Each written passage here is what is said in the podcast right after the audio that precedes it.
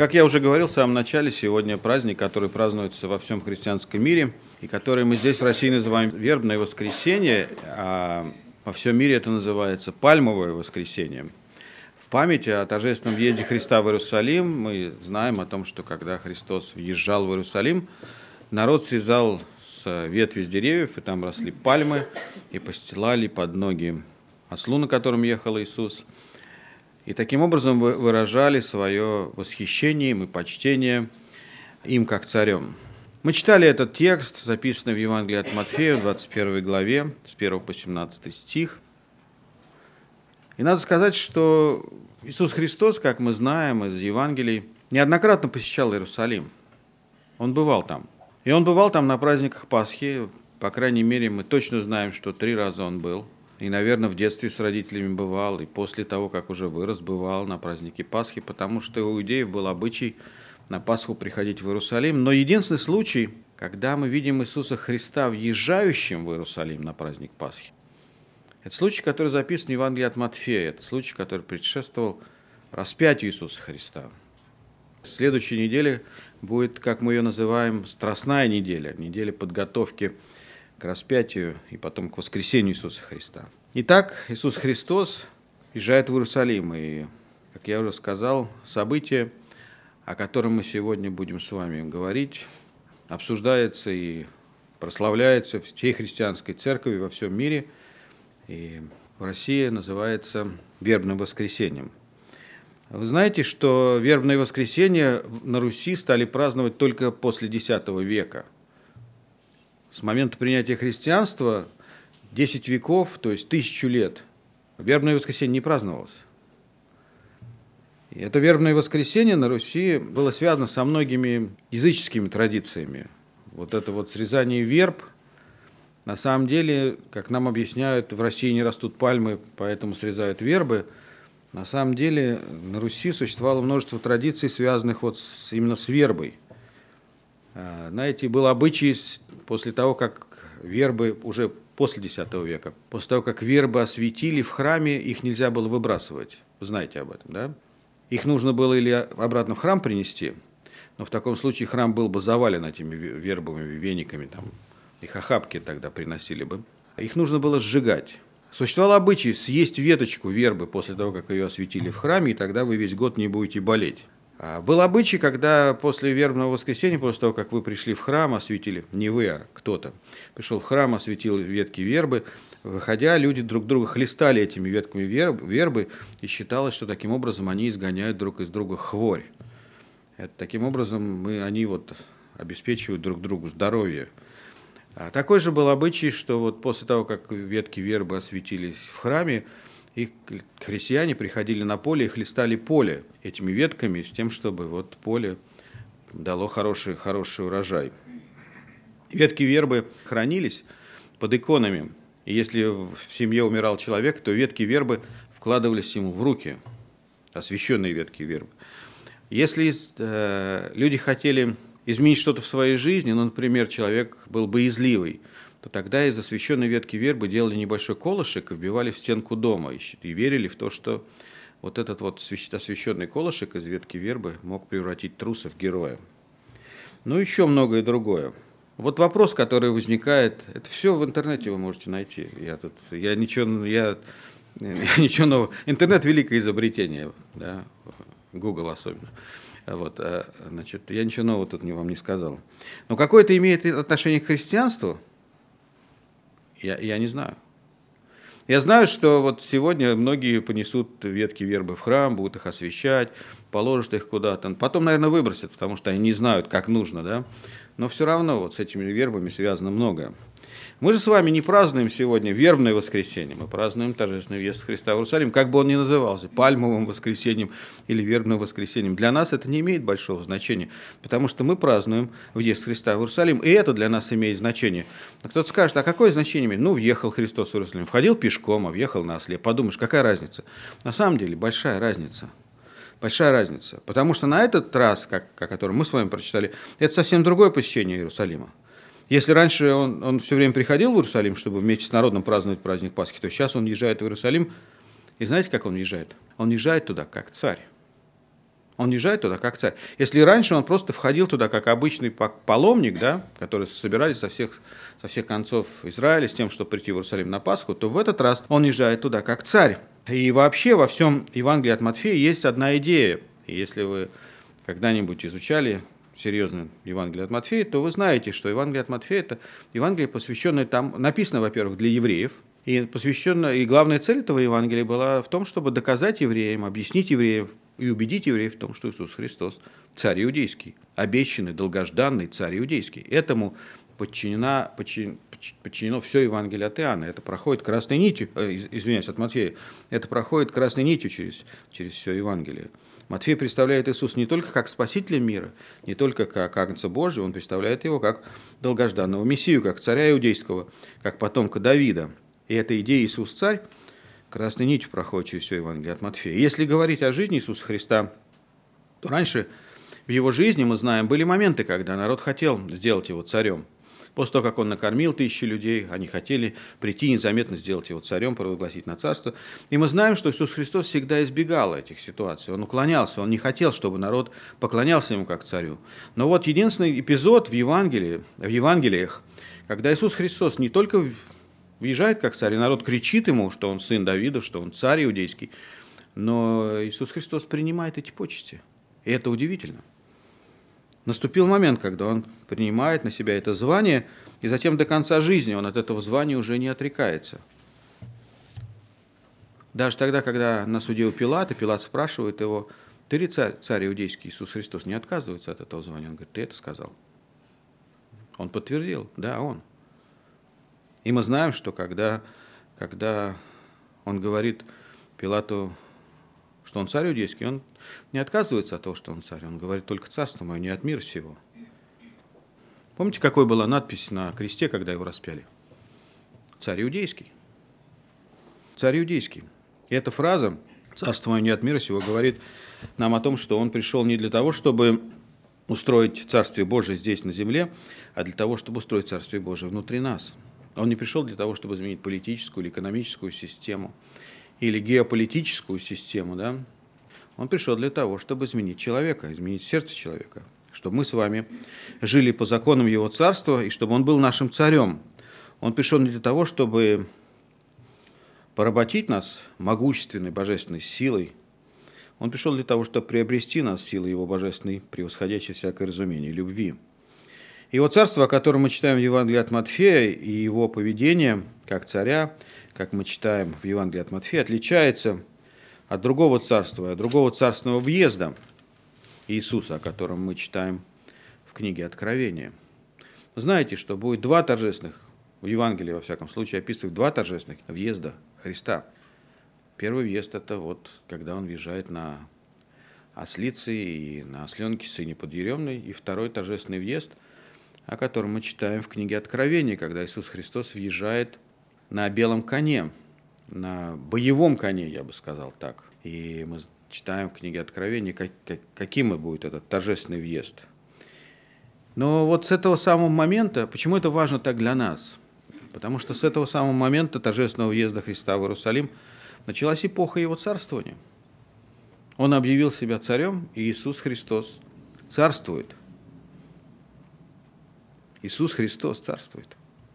С того самого момента, как Он въехал в Иерусалим, Иисус Христос царствует.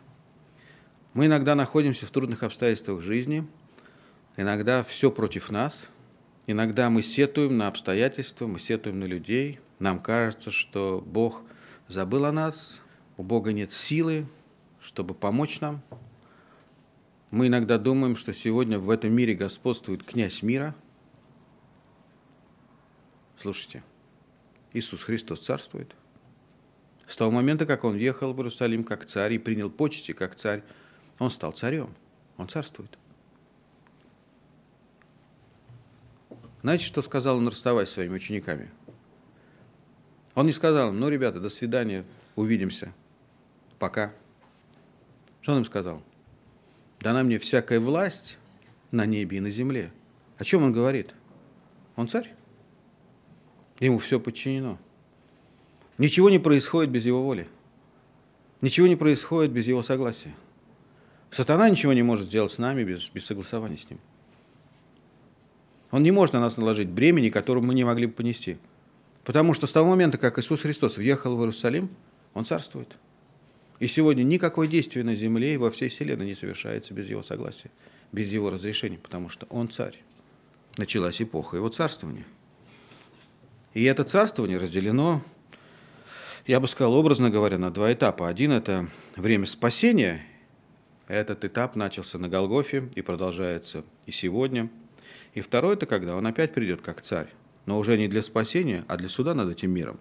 И тогда преклонится перед ним всякое колено небесных, земных и преисподних, и всякий язык тогда исповедует, что Иисус Христос – царь. Если сегодня есть люди, которые смеются над Иисусом, если сегодня есть люди, которые говорят, нам это не нужно, если сегодня есть люди, которые не верят в то, что Господь управляет всем, и в том, что Он царствует, и не признают Его господство над собой, то мы знаем, из Евангелия, что настанет момент, когда те, кто смеялся, упадут ниц пред Ним и будут кричать «Иисус Христос, Царь».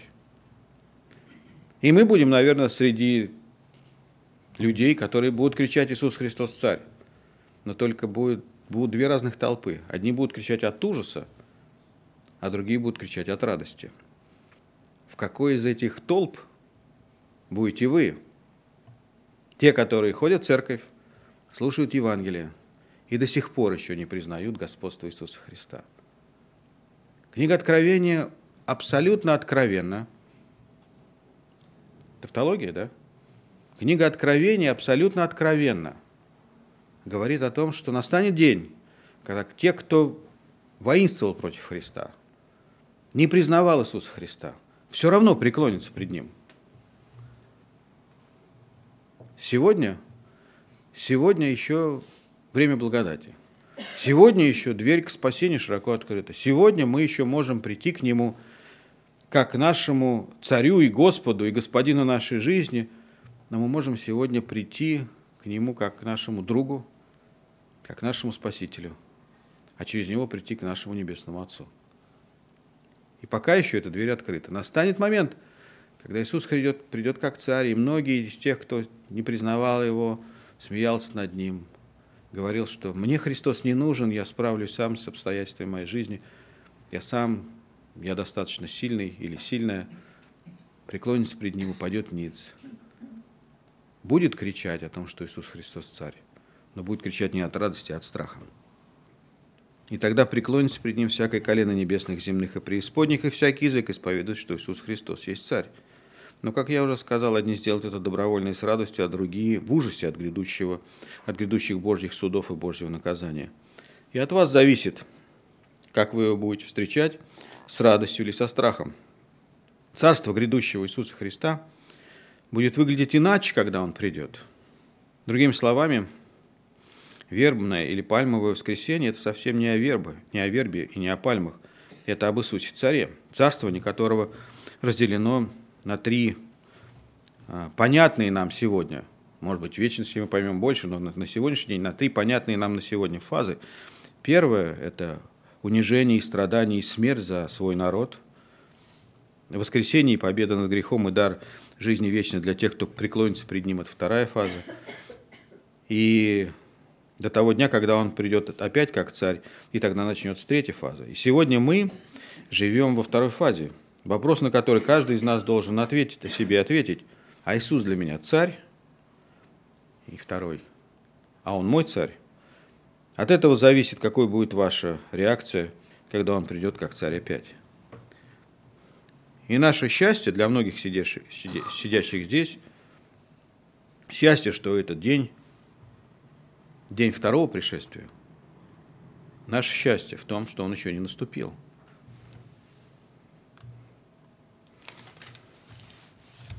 Потому что мы все еще имеем дело с Иисусом Царем, который униженно въезжает в Иерусалим на молодом осле. Мы имеем дело с любящим нас и готовым прощать нас другом Иисусом, а не с Христом Победителем. Не с Христом, Царем всех царей Господом всех господствующих, пред лицом которого бежит небо и земля. И самые сильные и бесстрашные умоляют горы, падите на нас и покройте нас – при лицом которого все имеющие дыхание в ноздрях будут трепетать и ужасаться от страха вида его. Сегодня вы еще можете к нему прикоснуться, сегодня вы еще можете сказать ему, Господи, прости. Когда же наступит этот день второго пришествия Господня, тогда при всем желании захотите прокричать, Господи, прости меня, грешного человека, но слова от ужаса застрянут в вашем горле. Вы знаете об этом? Вы знаете, как это бывает? Часто во сне бывают какие-то моменты, когда мы пугаемся, и мы хотим закричать, и мы не можем. Желание есть, но мы не можем. Иногда во сне ужас охватывает нас, и мы хотим что-то сказать, мы не можем. Я знаю, что настанет день, я говорю вам об этом заранее, чтобы вы знали, что настанет день, когда Иисус Христос придет, и те, кто откладывает вопрос своего покаяния на потом, когда Он придет, вот в тот момент, когда мы только увидим Его как зорницу блеснувшего там где-то вдалеке, вот тогда я скажу Ему, Господи, прости. Послушайте, желания будет, возможности не будет сказать, слова застрянут в горле. Когда Иисус придет подобным образом, тогда уже будет поздно перебегать из стана противников в стан друзей Иисуса. Во втором послании Коринфянам, в 6 главе 2 стихе сказано, «Во время благоприятное я услышал тебя, и в день спасения помог тебе». Слышите, что говорит Господь? Он говорит, сегодня для вас время благоприятно. Если вы хотите помощи от Господа, сегодня обращайтесь к Нему, потому что сегодня Иисус все еще на осле – он еще униженный, он еще кроткий, он еще смиренный царь. Он еще не царь-победитель. Я верю, что именно это Дух Святой говорит нам в этом тексте, который мы читаем в Евангелии от Матфея. Он хочет, чтобы мы услышали, он хочет, чтобы мы увидели, он хочет, чтобы мы поняли, что его царство не политическое, не географическое, не национальное, но всемирное, открытое для всех народов, но всеобъемлющее. Это сегодня оно открыто для кротких, для скромных, для униженных, для прощающих, для терпеливых, для миротворцев, для милосердных, для смиренных. Это сегодня его кровь все еще очищает от всякого греха тех, кто приходит к нему и принимает его дар спасения с верой. Это сегодня дверь его царство все еще широко открыта, и он все еще зовет и ждет грешников, готовых, готовых их прощать и спасать. Это сегодня.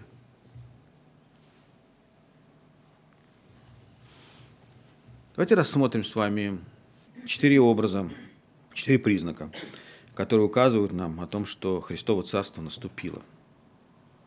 И его торжественный въезд в Иерусалим означает наступление Божьего Царства.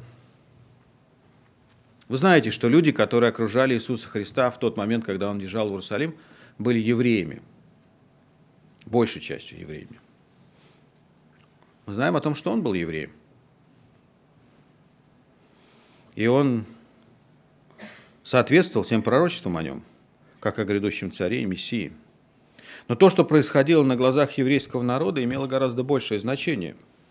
То, что происходило, имело отношение не только к евреям, но и ко всем остальным народам.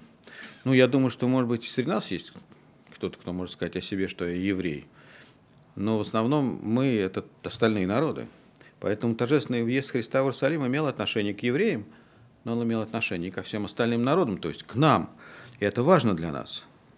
Мы помним слова Христа, которые Он сказал, расставляя своих учеников в последней главе Евангелия от Матфея, 28, 18, 19 стихе. «Дана мне всякая власть на небе и на земле». И дальше что Он говорит? «Итак, идите и научите кого? Все народы. Все народы.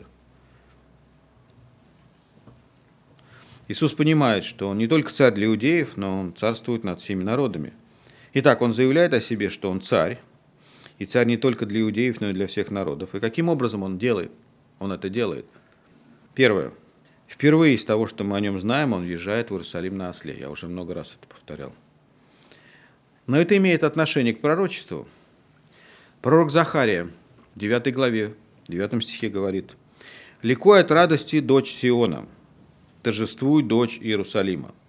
Вот царь твой грядет к тебе, праведный и спасающий, кроткий, сидящий на ослице и на молодом осле, сыне подъеремной.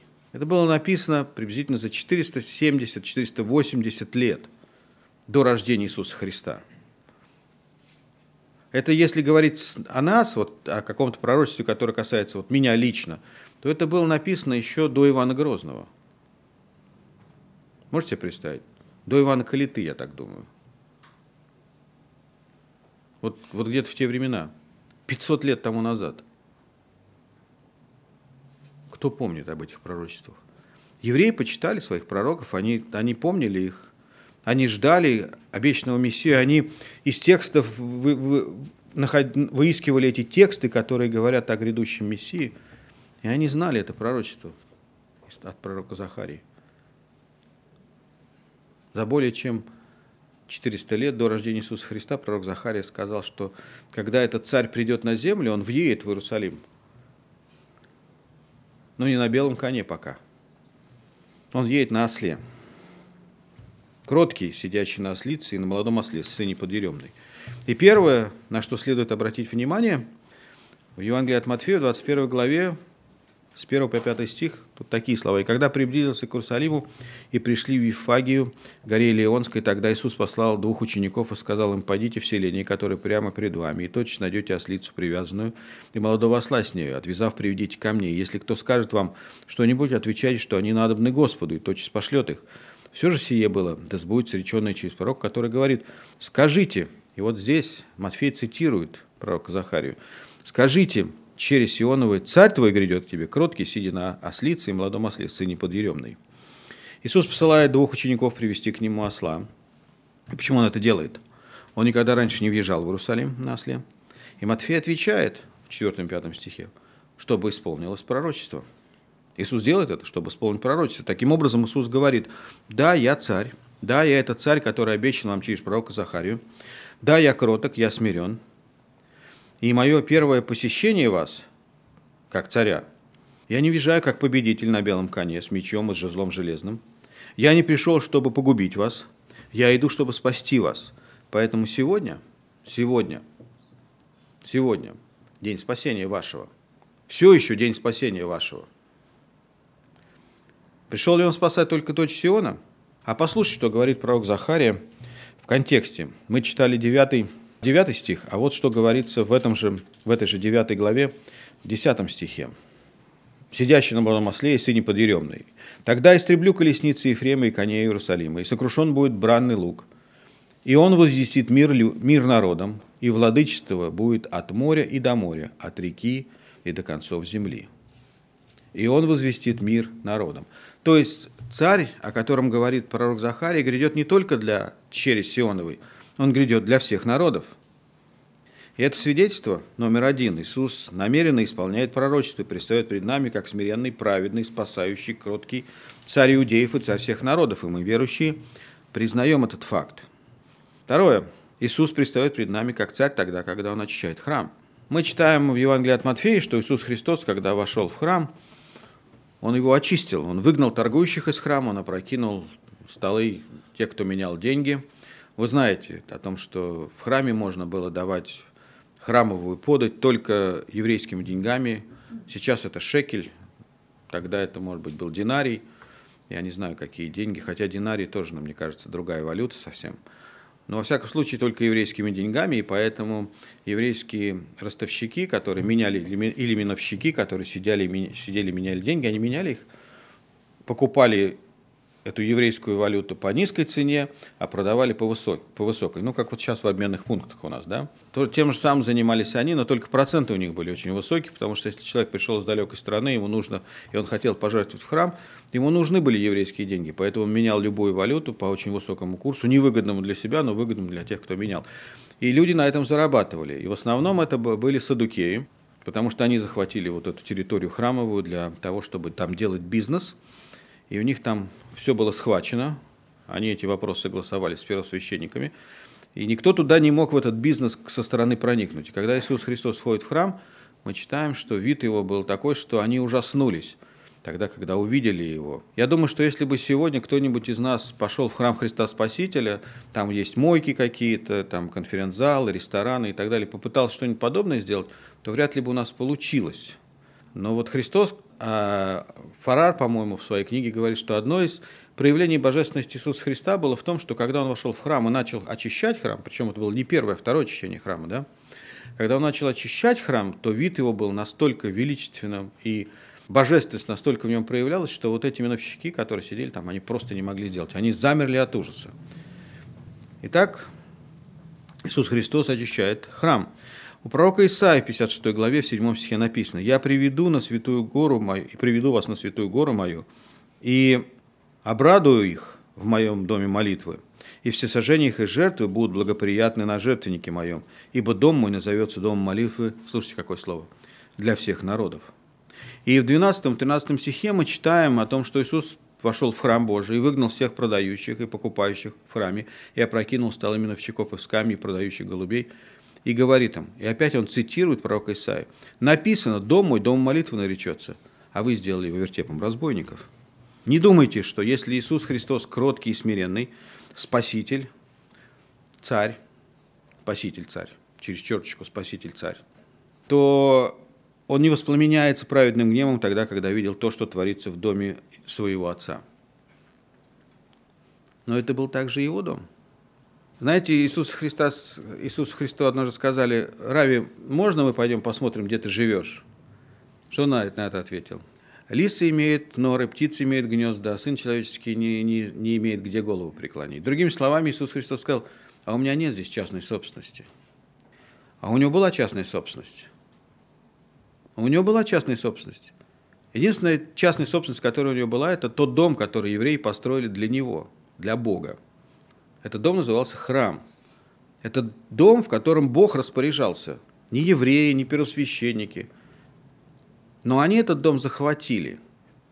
И они решили, что они распоряжаются в этом доме. Как вы думаете, к чему я веду? Вы храм живущего у вас Святого Духа. Вы куплены дорогой ценой, вы не свои.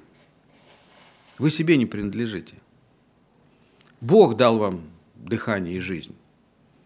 По Его воле вы пришли в этот мир.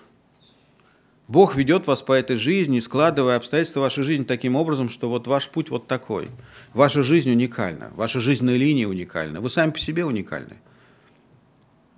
Второго такого нет. Я не, не устану повторять, вы штучный товар – и Бог имеет план для вас. И вы не свои. Но так, таково свойство человеческой натуры, что нам свойственно захватывать то, что нам не принадлежит. И то, что принадлежит Богу, считать своим. То же случилось с храмом. Знаете, что делает Христос, когда Он входит в свой дом? Он его очищает. Он сгоняет все то, что раздражает его, все то, что не соответствует предназначению.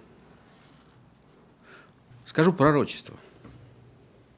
Послушайте, скажу пророчество.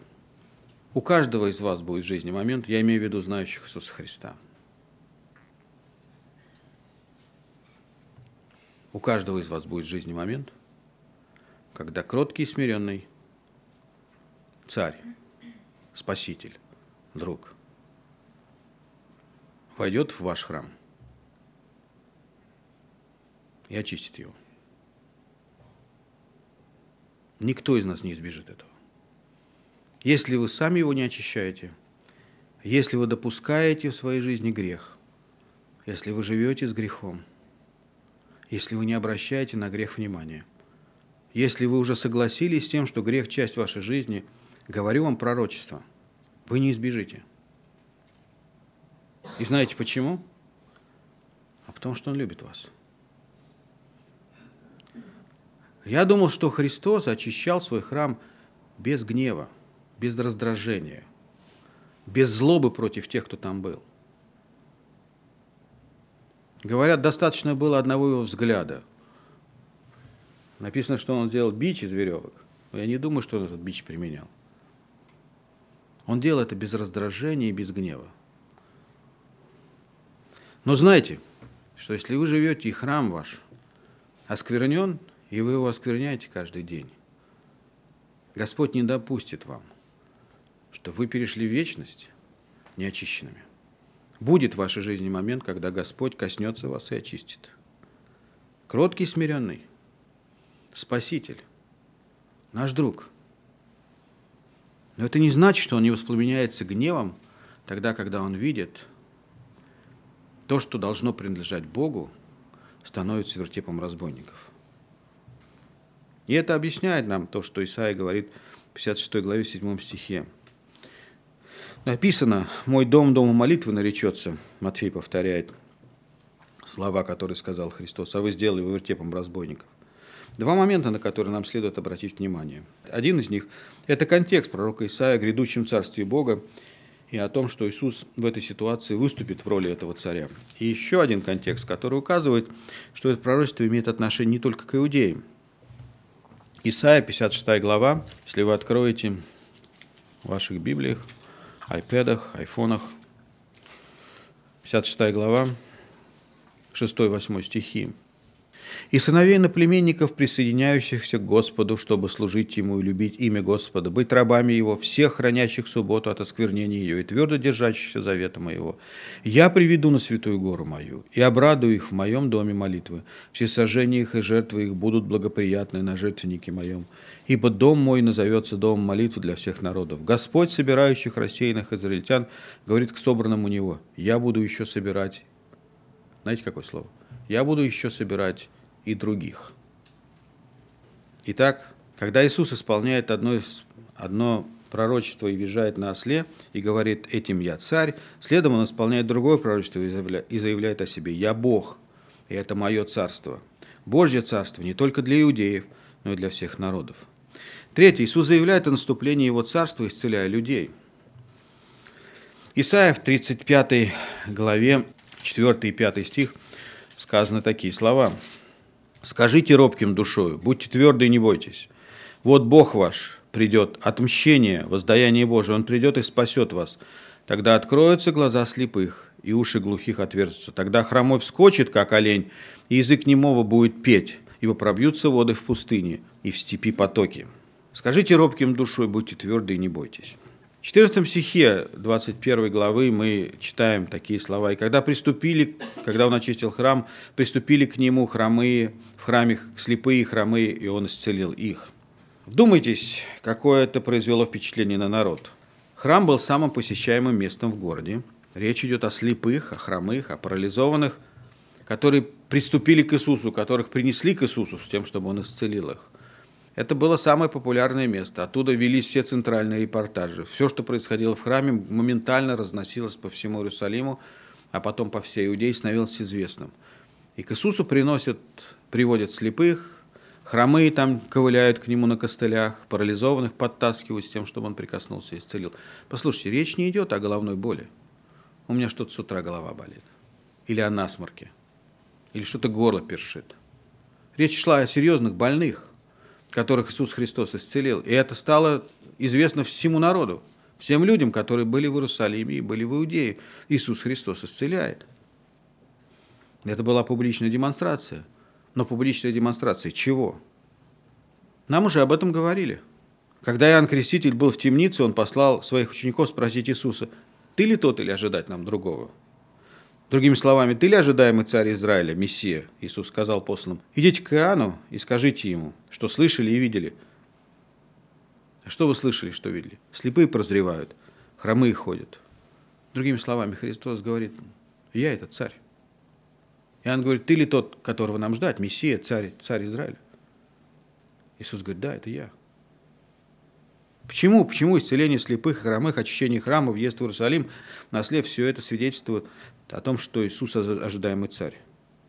Исайя в 34 в 35 главе 4-5 стихе описывает грядущего царя и говорит о том, что когда он придет, он спасет, он откроет глаза слепым, и хромой вскочит, как олень. Иисус ехал в Иерусалим на осле, кроткий и смиренный, любящий и милующий. Он пришел, чтобы очистить дом своего отца, свой дом, чтобы этот дом стал домом молитвы для всех народов. Он пришел, пришел исцелить хромых, и дать слепым зрение. И все это свидетельствует нам о том, что его царство пришло, но еще не полностью, еще отчасти. Но наступило время, когда оно явится во всей полноте. Это не только власть над власть имеющими, это еще власть над, над каждой болезнью, над, над всем творением, которое есть на этой земле, по всей вселенной. И в этот день настанет конец всякой болезни и всякому недугу, и все, которые с ним, обретут полную безопасность. Четвертое. О том, что Царство Христа наступило, свидетельствует реакция детей. В прошлое воскресенье читался восьмой псалом, который начинается словами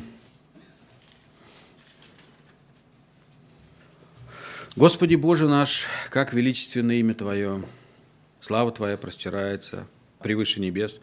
Из уст младенцев и грудных детей Ты устроил хвалу, чтобы сделать безмолвным ради врагов Твоих, дабы сделать безмолвным врага и мстителя. Когда взираю я на небеса, дел Твоих перстов, на луну и звезды, которые Ты поставил, что что есть человек, что Ты помнишь его, и Сын человеческий, что Ты посещаешь его.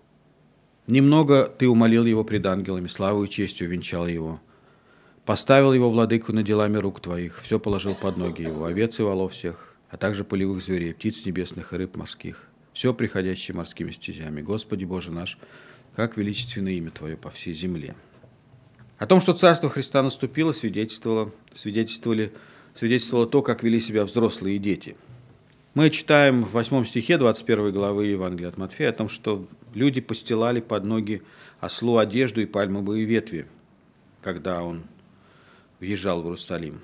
Они всегда так поступали, когда встречали вновь коронованного царя. Мы знаем из Ветхого Завета, из 4 книги Царств, 9 глава, 13 стих, когда воцарился новый царь, то прежде чем он вышел из храма, где его объявили царем, люди постилали ему под ноги свои одежды, оказывая ему таким образом почесть.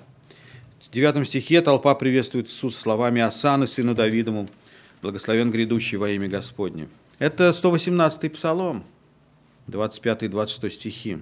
В 15 стихе дети также кричали «Асана, сыну Давида». Другими словами, они кричали «Царь уже здесь, вот он он».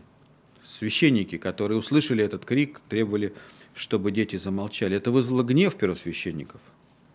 И когда они стали требовать, чтобы Иисус запретил детям говорить о том, что Он царь, Иисус говорит, я не буду этого делать, потому что я царь.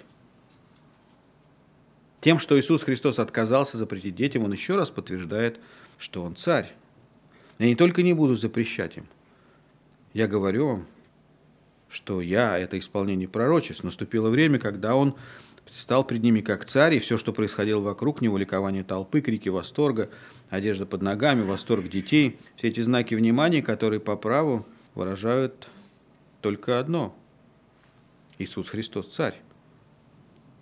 И что удивительно, если раньше мы знаем, что когда люди только пытались какие-то почести оказать Иисусу, Иисус отказывался от них, то сейчас мы видим, что Иисус принимает эти почести, принимает спокойно – с этого момента вся власть на небе и на земле перешла к нему. В заключение скажу. Иисус пришел однажды, Он придет опять. Он придет как царь царей, как царь Израиля, как царь всех народов, как владыка всякого творения, господин всей вселенной. Но до тех пор, пока он не пришел, действует его амнистия для кающихся грешников. Каким бы ни был твой грех, Кровь Иисуса Христа сильна, чтобы очистить тебя от всякого греха. Он все еще на осле. Он все еще кроткий и смиренный. Он все еще пока не на белом боевом коне с мечом и жезлом железным.